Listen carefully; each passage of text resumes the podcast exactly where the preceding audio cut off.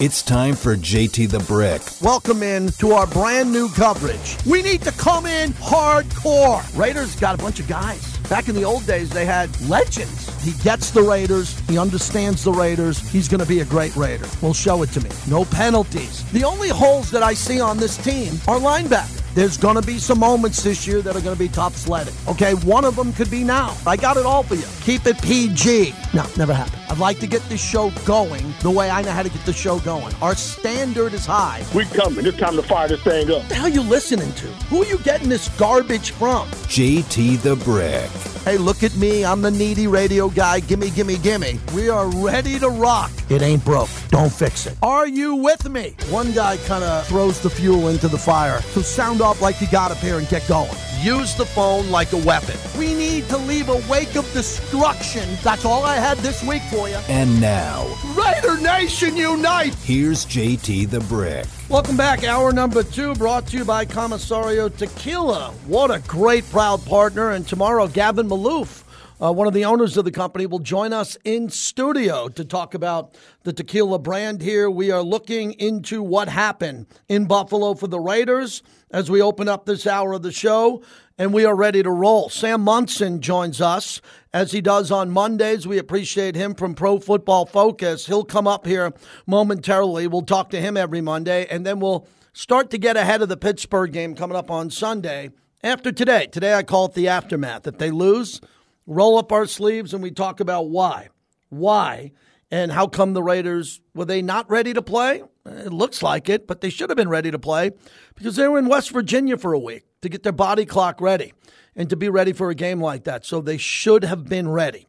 And they didn't play like they were ready. They were dominated after going up 7 nothing. And I loved that opening drive. I thought they came to play.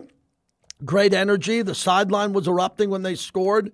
And you knew Buffalo was going to chip away and come back in the game. But the big takeaway for me is that they couldn't get the running game going and they couldn't stop the running game of the Buffalo Bills. That wasn't Earl Campbell there on the other side. All right, we'll get to all of that. Mondays with Sam Monson from Pro Football Focus. Sam, I want to begin with the Bengals who are 0 2, and I'm concerned because of the calf injury. A lot of athletes in the NBA and in the NFL, as you know, when they have that type of injury, it gets worse if they don't shut it down. What's the concern around the Bengals organization? Sam, are you there? Yeah, hello? Okay, I got you, Sam. Go ahead. Uh, what's the concern around the injury to Joe Burrow here, considering calves could lead to something else?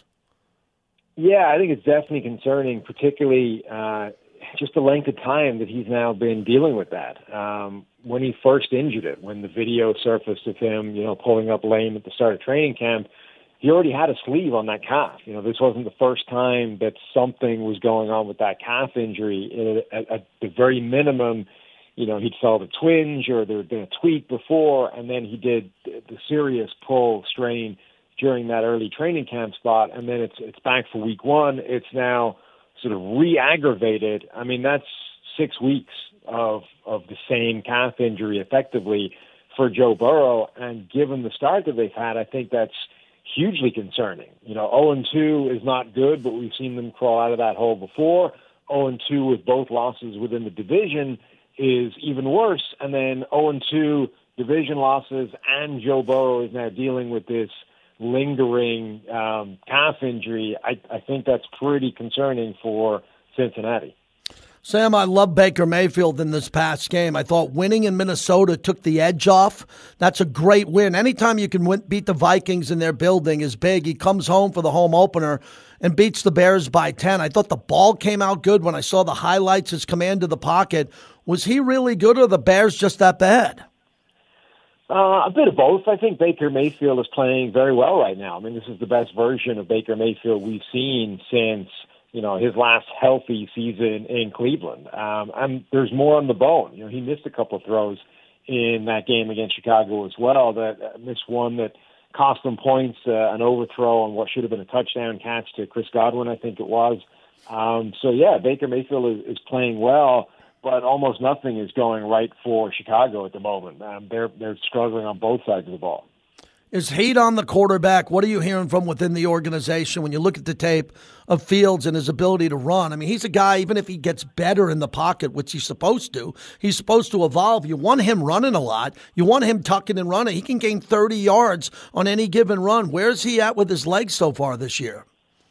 Yeah, you also want to be dialing up runs for him as well, not just right. relying on him doing it as a scrambler. You know, they had this epiphany halfway through last season that they should be dialing up designed runs for Justin Fields, and he went from having less than 20 yards through the first six weeks on design carries to that became a consistent part of every single game plan. And, you know, he had up to 100 plus in certain games on those design runs.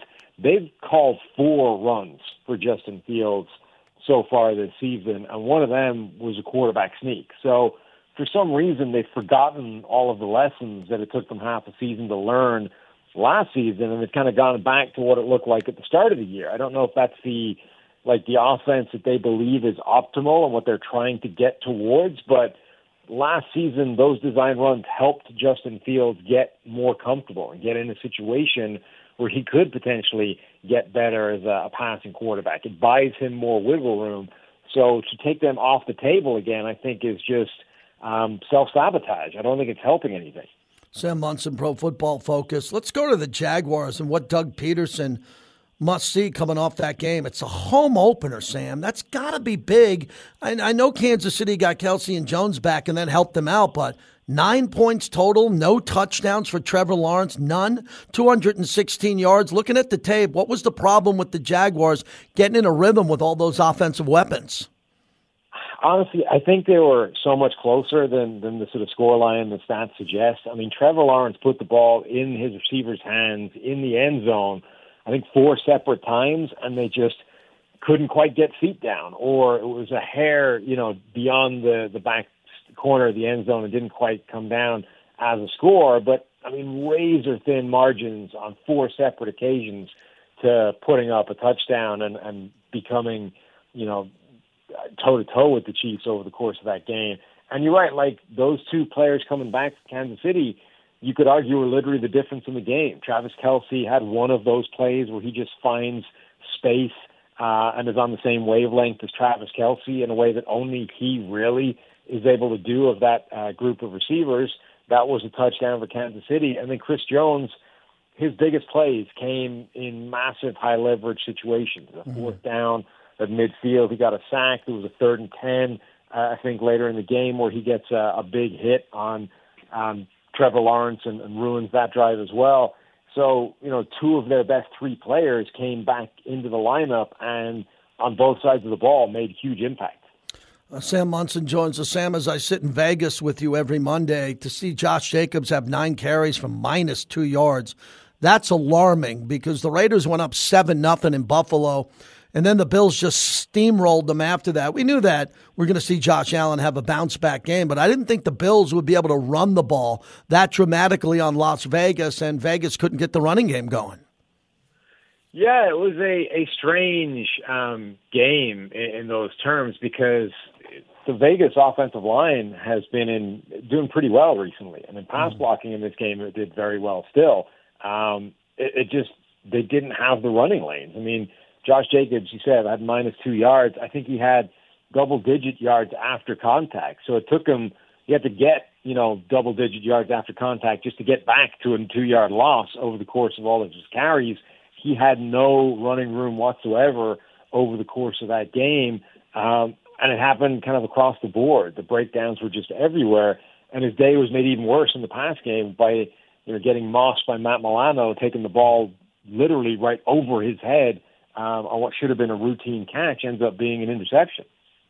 Sam, it's fascinating to me when I look at these running backs because Barkley got hurt in that game, but what a comeback for the Giants because Josh Jacobs didn't play well and Barkley gets hurt. It'll probably keep him out of the 49er game. But for the Giants to have the worst loss in franchise history, no debate, and then their greatest comeback since 1949 in a matter of a week, that's very dramatic for any football team to have to go through.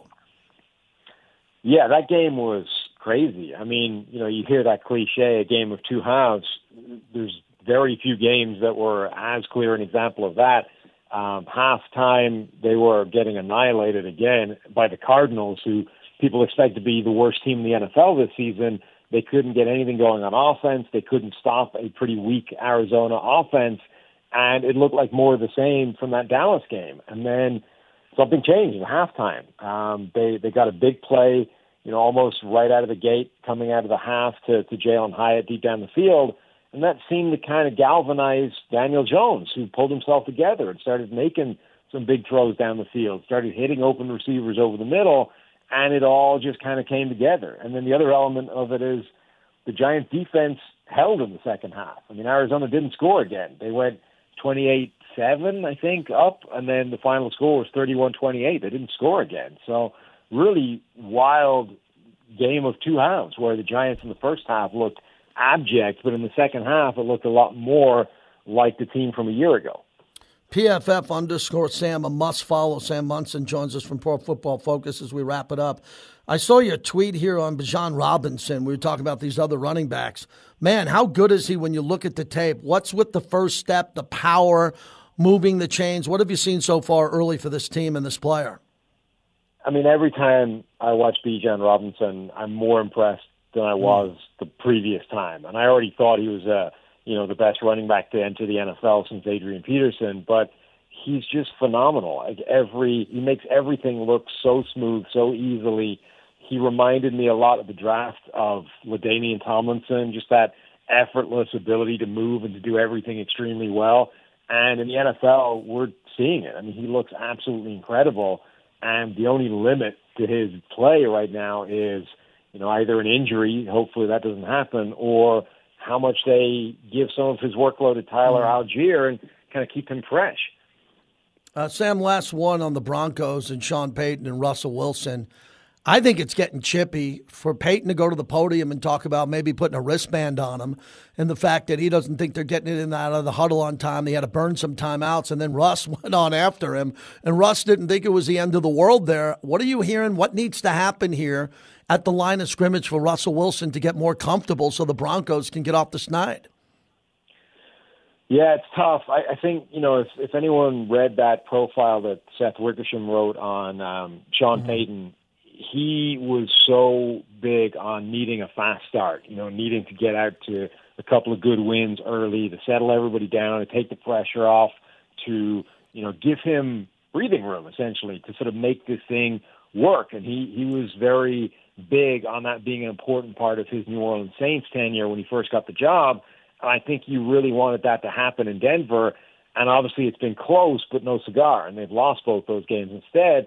I think he's just feeling the pressure now, maybe self-imposed pressure, but you know he's feeling that everything is going against him, and that this isn't going the way he wanted it to, and that these thin margins have still come down on the other side of things. And sure, Russ hasn't been perfect, but I, I think there are other issues there as well. And you know, maybe they are going to try and, and speed things up and simplify the play calls and all these kinds of things. But I think there's other wins that they could have as well. Uh, the rookie Marvin Mims only ran like 15 rounds, and two of them were 50-yard bombs. So I, I think there's other things that could be done to help this offense have some more production rather than just you know giving getting Russ on the the remedial play call sheet.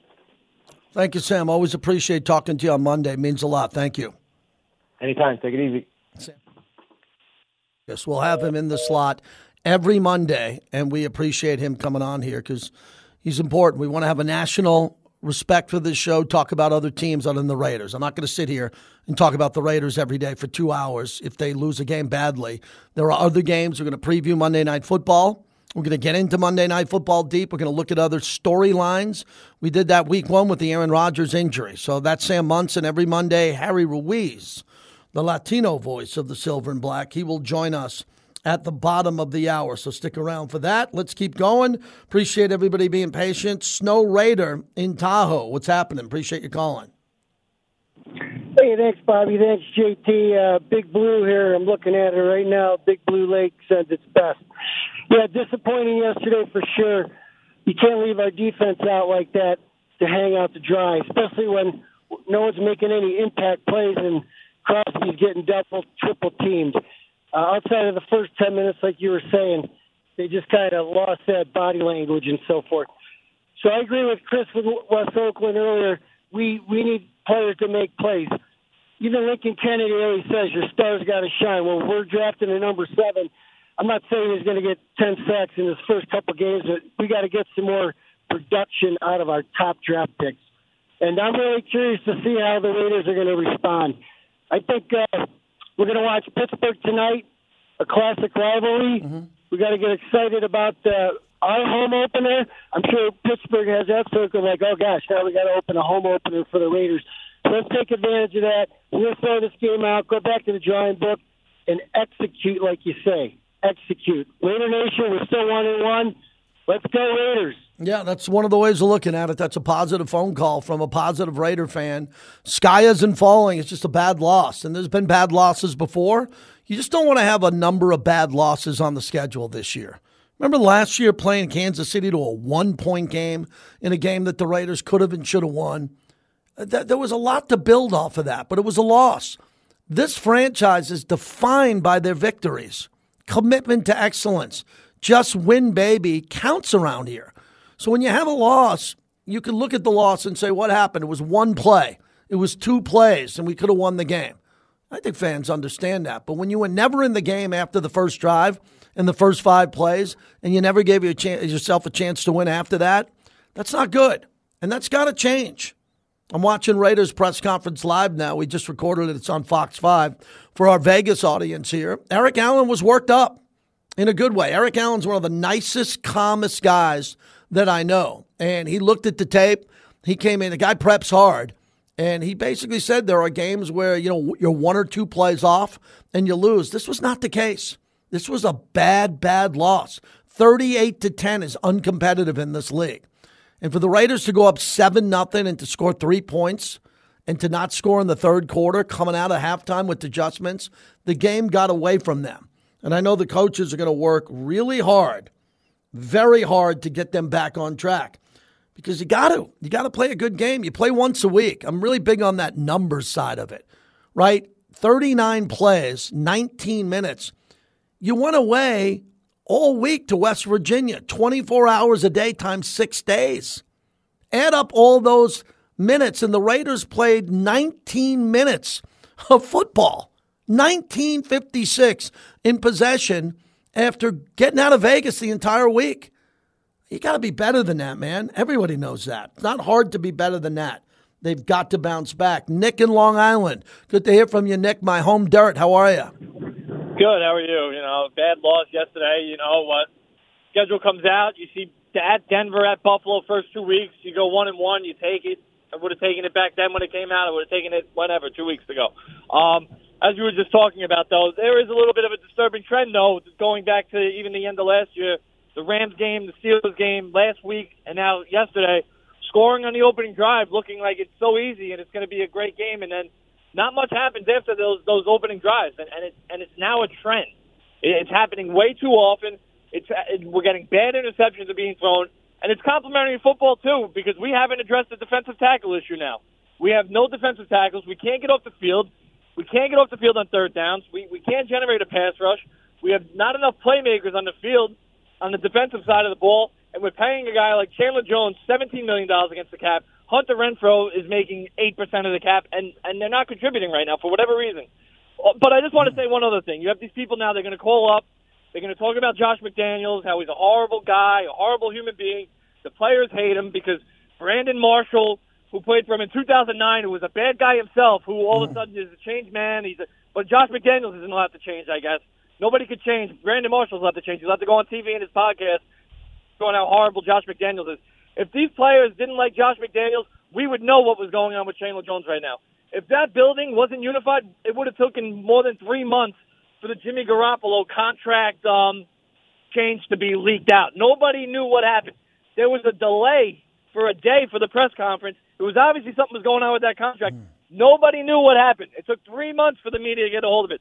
Nobody knows what's going on with Chandler Jones. The building is mm-hmm. unified. You can say many things about what's going on right. right now, whether it's on the field or off the field, but that that is a fact. It's a lazy narrative that Josh McDaniels is a terrible yeah. guy and his players don't like him. Appreciate that. Look, I'm not commenting on Chandler Jones for a number of reasons. A number of reasons. One, number one, it's a private matter, and everybody could look at what's at, what's on Twitter or what's on social media and see what's happening with that young man. I'd be very concerned for him if I was his family and friends. That's the way I'd handle that if it was someone in my family or someone in your family. That's the way I would handle that. You know me by now. I'm not going to gossip about someone in the family of the Raiders and how difficult this situation is. But it hasn't been a distraction as far as I can see. But I like Chandler Jones. I think he's a hell of a player. He had similar stats to Michael Strahan, who has a gold jacket at the same time in their careers.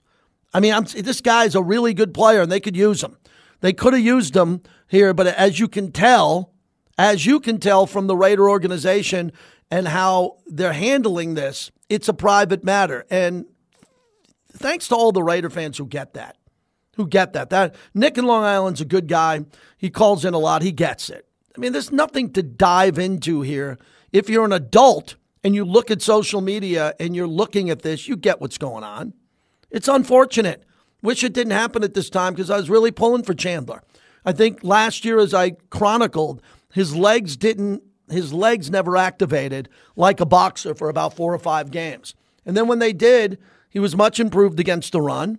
He made some big plays, and I was looking forward to seeing him play this year. If you go back in the hot tub time machine, would you want to have this contract? No. And you wouldn't be wanting to go through what the Raiders are going through now. But they're handling it in house like a family. And I don't know what's going to happen next. Uh, sometimes, you know, I'm always telling you the truth. If I know something, I'll let you know. But if I know something in the building off the record, like my conversation with Maxx Crosby today, face to face, that's not going on the radio. But Max fired me up because he's ready to go. Chandler Jones, what I know off the record is not going on the radio. And I don't know much. I really don't. Not a lot of people around here know what's going on with Chandler Jones. But it's very unfortunate that it happened now because we wanted to see him play and we wanted to see him play great. Because once a Raider, always a Raider is a really big deal. And you know, Mark Davis treats it that way. But from time to time, some players have personal problems that are much bigger than football. And I'm sensing that's what's happening here. 702 365 9200. We're brought to you by the M Resort Spa Casino, one of our many casino corridor properties that partner with me and Lotus Broadcasting for a number of reasons. They are the partner for Once a Raider, Always a Raider. So here's what we got going on. Fred Biletnikoff is going to join me on Wednesday. So we're going to have Freddie be on Wednesday. And then Saturday night, man, this is a great event. I spent a lot of time at the Palms. I got a place there. I've had it there for a long time. I've been at the Palms for most of my time here in Vegas. So I'm a supporter of the Palms. And Fred Biletnikoff will have an event Saturday night, September 25th. This is Saturday night before the game from 5 to 8 p.m. The cover is only $25, and it goes to the Biletnikoff Foundation. I mean, that is a tiny cover to be on the roof of the Palms during sunset, all right, during the first Raider game. And the Black Hole's got a lot of events going on. A lot of our friends are doing other events. We're going to promote them all, but this is the one I'm going to be at. I'm going to MC. And what it is going to be is a Q&A with Freddie and myself. You know, I have one dad. No one will ever beat my dad. Fred's like a second dad to me. I talk to him every day. We're going to have a light conversation. We're going to have some beverages. The Biletnikoff wines will be in play. It's going to be a lot of fun. So if you want to come up there, the Ghost Bar – is a nice place to hang out for a couple hours, especially during sunset. And this town looks great on sunset, and the Ghost Bar looks right out at the strip. So come on out. Shake hands. If you can come for an hour, you come for 30 minutes, you come for three hours. We're going to be there the whole time, and Fred knows how to have a good time. When we come back, Harry Ruiz joins us. I wonder if Harry has the edge that I have. He calls the Raider games. Harry Ruiz will call the Spanish version of the Raiders broadcast against the Steelers. Man, I'm going to pump him up. That's a great opportunity for Harry, who provides a lot of content in this building now for Silver and Black Productions. We got about a half hour to go. Phones are strong today. Let's keep it up.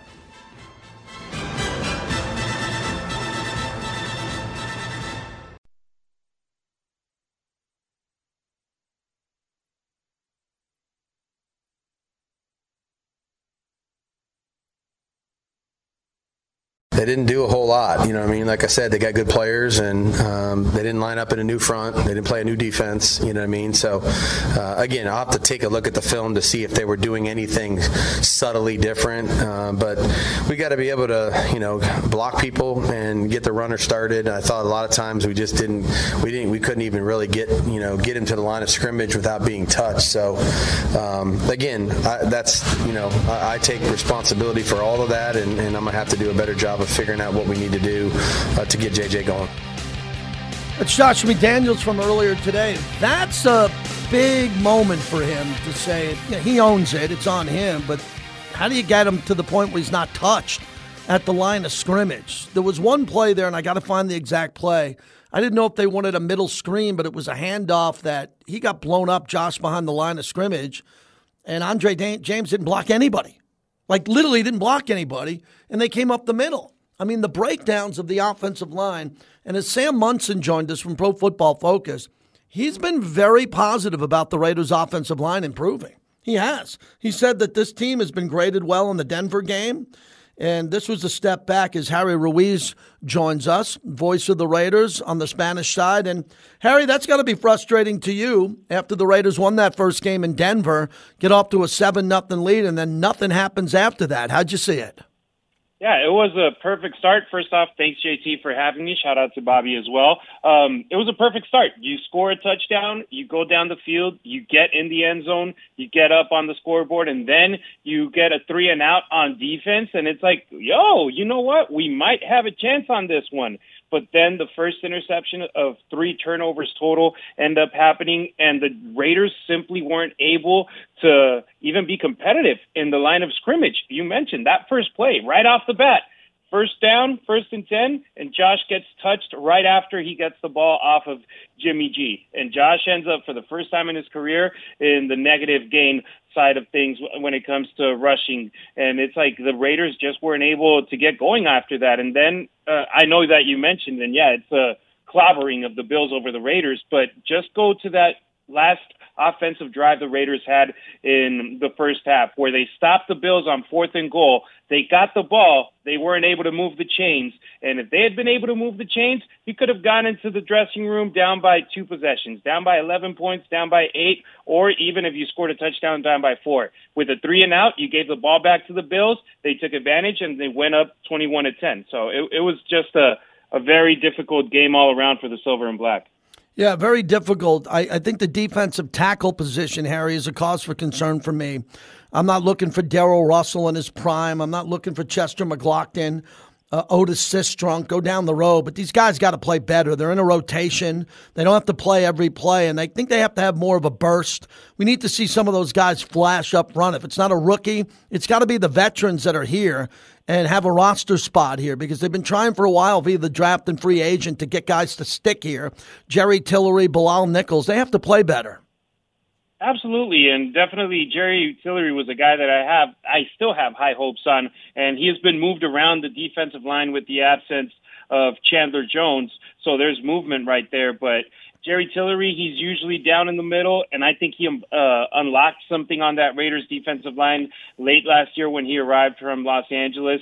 Uh, this season, we've seen movement with him, but yes, Jerry Tillery, Bilal Nichols, even the newcomers, John Jenkins and Adam Butler, when they're in there in the rotation, you're expecting more from them because if they can't put that pressure up the middle, then that means that when they rush the ball and they can do it through there, they can do it through there. When they they're able to have that blocked up the middle, that gives more options for the quarterback to step forward and get his game going, even if you got Maxx Crosby coming in from one side. So it's just all around the defensive line and the offensive line for the Raiders. They were manhandled, and I hope this is a the punch in the gut that they needed to be like, hey, we need to go out there and we got to do that for the opposing team. Harry Ruiz joins us every other Monday. Yeah, the Raiders didn't score in the second half, and that skews all the stats.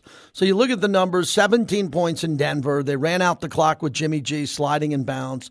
And that wasn't a great game. They weren't an elite team in that game, but against Denver, the defense got off the field and they had some big stops. That wasn't the case. There's nothing to look at defensively here. There's some bright moments, couple plays, Deablo, Spillane here, whatever it is. But overall, the unit is down after that performance. I mean, they just gave up 17 points. They were run over on the defensive side, and the offense didn't score.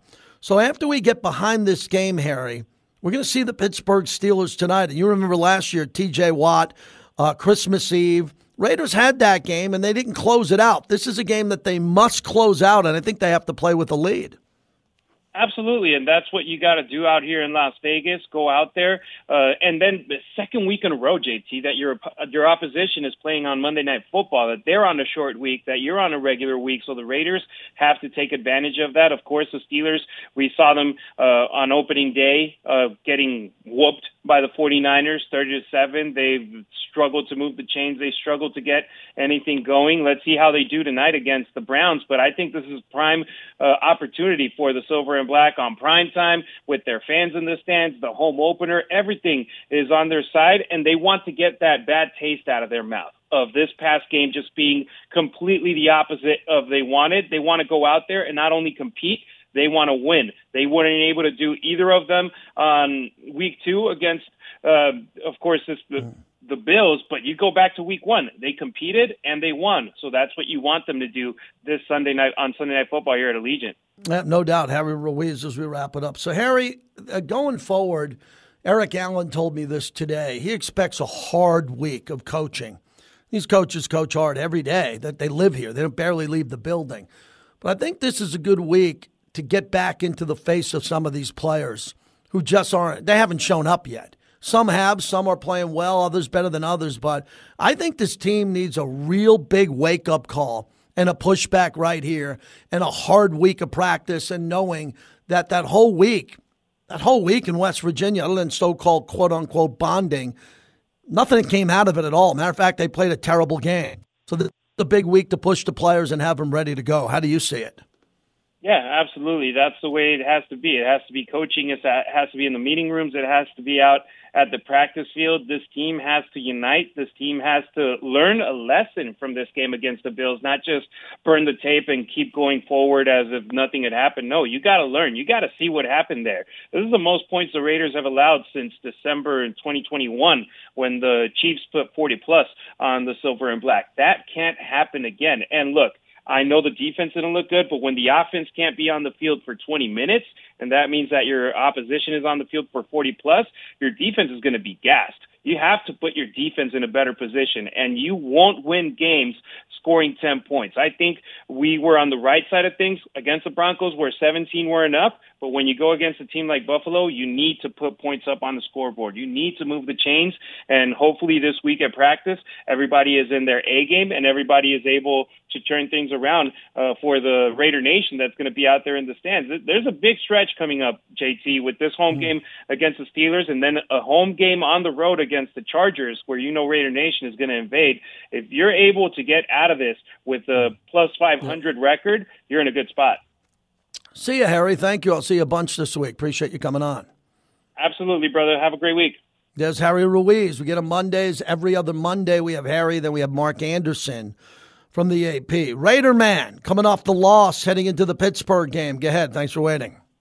What's going on, JT? You already know I'm lumped up, man. I jumped out in front of the shark. I did my best to poke the bear and wake that thing up, and I knew it was to wake up and bite. You know what I mean? I was in for a win. I just got nothing to lose as a Raider fan. It'd be wonderful to see that thing translate to the damn organization again, though. Because I mean, you know, been a fan so long. At a certain point, you know, you get sick and tired of being the teeth.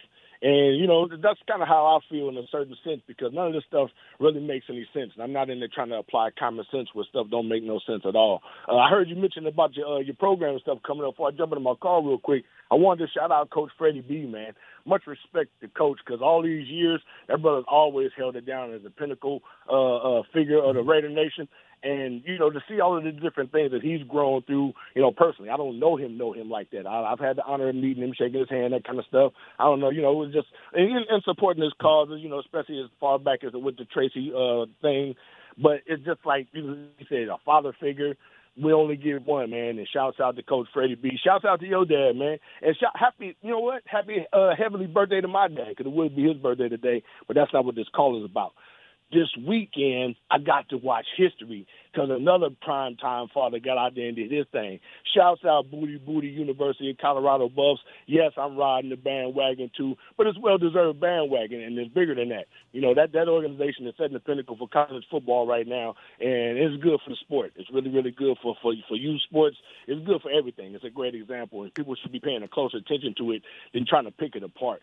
You know, uh, this weekend was really, really disappointing for me, man and, and it's, it's bigger than the fact that we got our asses kicked out there.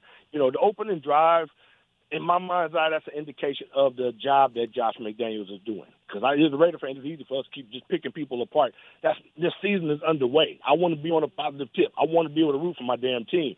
The coach ain't doing that bad a job. It's just that he's hard to swallow because of pass and all the rest of that kind of stuff. So I get it. I'm laying all this on Jimmy Garoppolo. Now I got on the air last week and I drank the Kool Aid and all that kind of stuff. You can't spit it out, and I'm keeping the Converse. But I'm glad that the poison didn't kill me because it's just like we already knew going into the game what this was about. He don't have the strongest arm in the world, but I heard something that he said going, coming out of training camp that it looks like it's still bothering him. Just throw the damn ball, man. You know, you don't worry about overthrowing your players. You got to be able to show a force. And once that dude got that ball thrown a little bit short of Tre Tucker, he couldn't complete that ball. Buffalo knew they had us.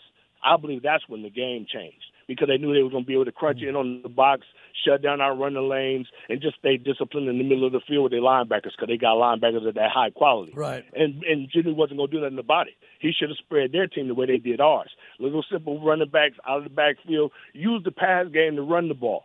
But he didn't do it. And it was experience versus youth, and he lost that battle in prime time.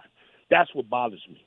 So I'm hoping that he get his ass off his shoulders this week because we got to come in and protect the house against Pittsburgh. Luckily, we get out of there one and one, so we still quote unquote technically in first place. But all that means nothing, man, if we don't just win. Get out there and use your damn tools. I don't know why they still went away from Tre Tucker, but that was his assignment. They had right. no answer for that kid. He should have mm-hmm. been a, a, a household name today. That's all good, JT. I know okay. I'm talking way too long, but I had to get a little bit off of my chest because I'm a big mouth. I deserve to get my ass kicked. I'm going to see what I'm looking at you, Doc. Take care. Raider man, check it in here. A lot of things they didn't do in the game. I like Tre Tucker on that sweep. That was a big gain there. I thought there was a pass interference on Tre Tucker. Uh, here come the refs. Here come the refs. They picked up. There should have been a pass interference. It was caught. I heard Vinny this morning talk about it. A play that was reportedly uncatchable, but was caught and he was out of bounds, but it should have been a pass interference. I don't know how that was picked up.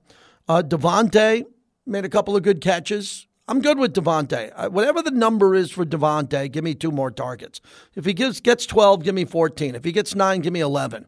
That's the, the world I live by. You got Davante bleeping Adams. Get him the ball. And when you're sitting there on fourth and goal or third and goal, get him the ball. The double team does not affect Davante Adams. And if he is double teamed, Hunter Renfrow, do you know how many videos we have of Hunter Renfrow with the shake and bake at the goal line where he's able to get off and, and get him the ball quickly? I think Jimmy, Jimmy's got to move more outside the pocket on sprints where he's moving away from TJ Watt at a very fast pace and the ball's coming out quickly. He's not going to have time to sit back in the pocket and just plant himself there and wait for Davante to get 30 yards downfield against TJ Watt. Not going to happen. They got a good pass rush, but I think they can move the pocket. They can chip and double TJ Watt and give Jimmy the opportunity to let the ball fly. And give me more Hunter Renfrow and more Tre Tucker. Give me the guys I know can catch the ball, make the plays, and be explosive in the passing game. That's what I want to see coming up. Keldon in Lancaster, California. Thanks for waiting. You're up next. Hey, JT, how you doing? Hey, Good, thanks. Hey, just uh, just one uh, performance again. Uh, I think one of the main problems is our defense. Uh, again, you know, we don't have no teams, no no team speed on that side of the ball. Uh, we need some linebackers that can go side to side, and I think it's time for us to, act, you know, activate these two rookies, uh, uh, Chris Smith, the safety out of Georgia, mm-hmm. and uh, Burney, the fast linebacker yeah. out of Florida. It's time for us to get those two guys on the field so we can get a little more team speed on that side of the ball. Um, and you know maybe maybe that might get us going. And then you know Josh Jacobs, you know can can we set him down for a couple? He's not in shape for one thing. Josh Jacobs is not in football shape right now because of the holdout. Uh, he's he's like like he's stuck in quicksand. Uh, he's not hitting the holes fast. He's not in good shape. I think we need to set down Josh Jacobs for a couple of weeks until he can get in better shape. Well, I don't think he's gonna. I don't think he's gonna want to do that, my friend. I got to run. I'm out of time. Uh, I don't think he's gonna want to sit and say because you think he's out of shape. Is, does he have the burst that he had in the last year when he was at his best? Probably not. That, that's going to take a little bit. I don't think he's had any holes to run through. Minus two yards means there was nothing there, and Buffalo blew up the line of scrimmage, blew it up. Just watch the tape of the game again. I did, and you'll have a chance to do that this week. And notice what the Buffalo Bills defensive tackles do in their line compared to the Raiders line. It's night and day. Other than Maxx Crosby, they have guys who are animals, angry. Did you see the emotion they were showing when they were stopping Jacobs? They were ready to blow up the game, and they were able to do it. Give them credit for that. Meet up Vegas. Best of Las Vegas. Vote for them. Fuel your game with the championship meats. I love everything that they have the premium, boneless, skinless chicken breast. Buy it now. Meet up Vegas. The new Cowboy Variety Pack, which is fantastic 32 pounds of meat. Meetupvegas.com, code word JT Brick.